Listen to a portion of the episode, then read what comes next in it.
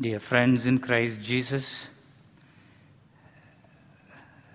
the first Sunday of Advent is the beginning of new year of the liturgical year. And as we are approaching the celebration of Jesus' first coming, the nativity, and the readings today gives us opportunity during this Lenten season to reflect upon Jesus when his second coming. In the gospel today, there is a, a warning from Jesus that when Jesus comes, in his, when Jesus is coming the second time, and let us not be busy with anxieties of our daily life. There was a woman, she was in a shopping mall doing her Christmas shopping.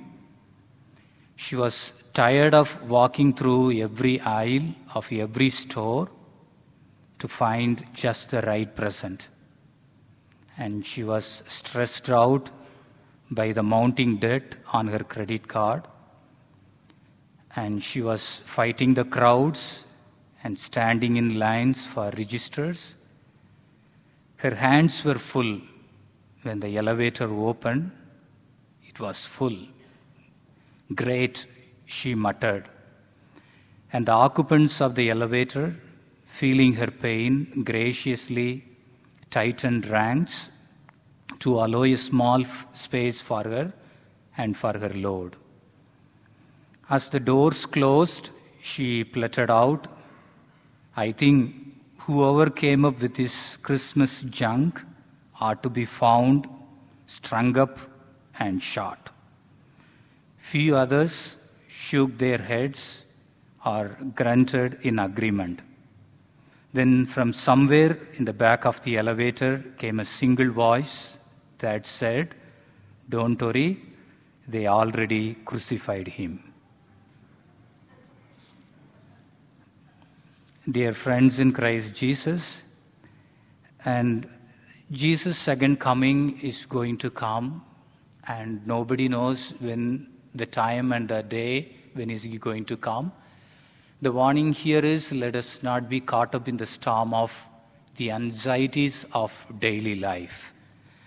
And Jesus, in the Gospel, in the Sermon on the Mount, he, is, uh, he was he said three times do not be anxious about what to eat, what to drink, what to wear, and do not be anxious about tomorrow.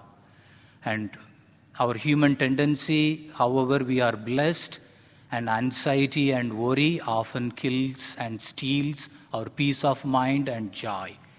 And especially we, the children and the chosen ones, and let us not to be trapped into the anxieties of daily life. And Jesus considers it's like a trap. And the anxiety, it's going to catch you by surprise, and you may have the chance to, you might miss when Jesus comes. So, therefore, it's very important that we need to overcome uh, the daily anxieties. And the gospel reading uh, helps us to reflect under three uh, important topics when Jesus' second coming takes place. Uh, first and foremost, there will be a signs when Jesus is going to come, and there are few signs which through which we'll be able to understand Jesus is coming. And some of the natural phenomena they undergo different experience, like sun will be darkened, moon will not give its light, and the stars will be falling from the sky, and the roaring of the sea and the waves. Uh, it is like sun will be darkened and moon will not give its light. It is like a darkness. Remember when the creation uh, was taking place, it was God who brought the light. To rule the day, he brought the greater light, that is sun. To rule the night, he brought the small light to rule the night. So now what will happen the second coming and the moon will not give its light and because it borrows its lights from its sun by then the sun will be darkened It is like uh, when we go into theater and when the show begins, the lights were turned on and the show goes and, and once the show comes to an end, the lights were turned off. And just like that, beginning of creation, God turns the light on. Let there be light, and He created major lights and smaller lights. When the create, when the big, the when His second coming takes place, and everything and going to be wrapped up, and the lights are turned off, and Jesus, the eternal light, and will be shining forth. And also another strange phenomena we see the falling of the, st- the star from the sky. And this is very strange, which we never knew how that's going to take place. And it is like uh, during the time of Noah, there was no rain. When Noah told, when we started building ark, that God was going to destroy the earth with the flood, and the rain is going to pour, God is going to open the gates of the heaven, and nobody believed because nobody had seen that. In the same way, the falling of the sky will be, it's, it, to us, it looks strange and mysterious, and just like the rain, rain before the time of Noah, and God has got its own way, and He will do that. And also, we see the, the change of natural things, the roaring of sea and the waves. And the roaring of the sea and the waves, and especially in the year 2004, in India, the seashore was heavily affected. The tsunami waves and hit and swallowed people and swallowed the buildings, big, big buildings, and swallowed trees, and it killed thousands of people. The, the roaring of the sea and the waves, the world had witnessed several times and again and again. And these are the signs, and Jesus would tell us, and before the coming of his these signs, the world will witness that. And how we, the chosen people, so these, uh, when we look into the nature, it's all intimidating and frightening us. And what, how the children, we are chosen and we follow Jesus, we are called by Jesus. And Jesus said, Stand erect, raise your heads. And it is a sign of victory. You stand erect and raise your heads, it's a sign of victory. Uh, I remember uh, when I was a schoolboy, I used to participate in a eloquence competition. And we, I used to go out of the school and participate. And there are many times I won the competition, and there are times I came back to school without winning. And every time I win in the eloquence competition, and my head is raised up and I look everyone and I cheer. And when I come back without victory, I would not look anybody face to face. I keep my head down and uh, kind of uh, feeling of sa- sad and embarrassing feeling, not winning. But here we see the believers of Jesus, the followers of Jesus, Jesus is telling them, stand erect, raise your heads. It's a sign of victory the God's chosen people are redeemed. And Jesus also, he further he said, because your redemption is at hand. And St. Paul in his letter, in his epistles, he mentions whole creation, the entire creation is groaning for the redemption. And uh, we are, it is like a birth banks and the whole creation going through severe pain for the redemption. So now this is a moment of victory when Jesus' second coming takes place, and we are all going to be redeemed, and it's a sign of victory and joy. So therefore, no sign of humiliation.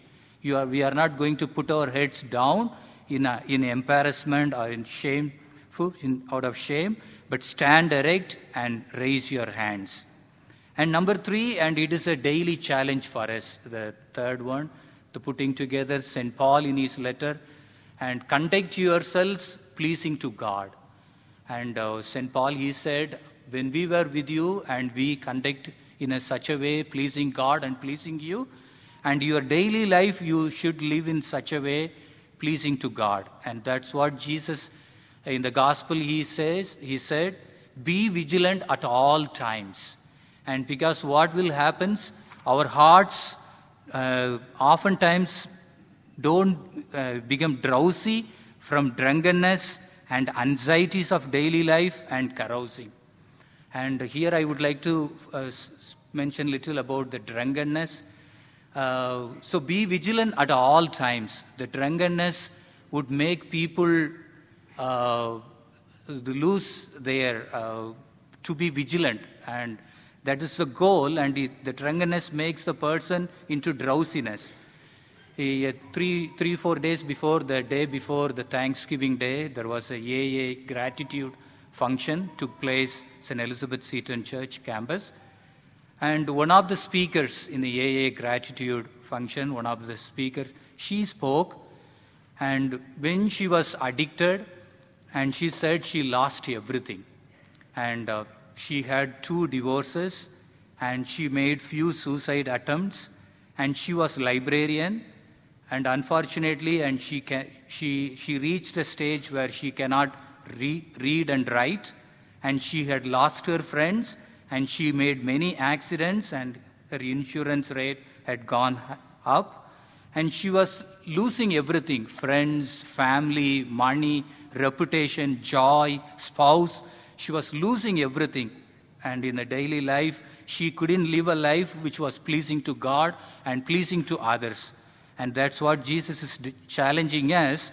And when we are losing ourselves and giving our heart into anxieties of daily life, our drunkenness, our carousing, and definitely we lose the vigilance. And um, when Jesus comes, uh, we might miss the opportunity to go in his selected ones. So, therefore, we need to remember and we have to be vigilant and work out our salvation every day. St. Paul, in his epistles to Philippians, he would say, Work out your salvation in shivering and trembling fear and we cannot take it for granted. And the God has given us the gift of salvation and redemption. The assurance is given to us by our daily life, by our witnessing life, by our exemplary life, uh, and we need to uh, yearn our salvation. And maybe be, when Jesus comes, may we be ready with the right disposition and attitude. May God bless us and bless our family. Amen.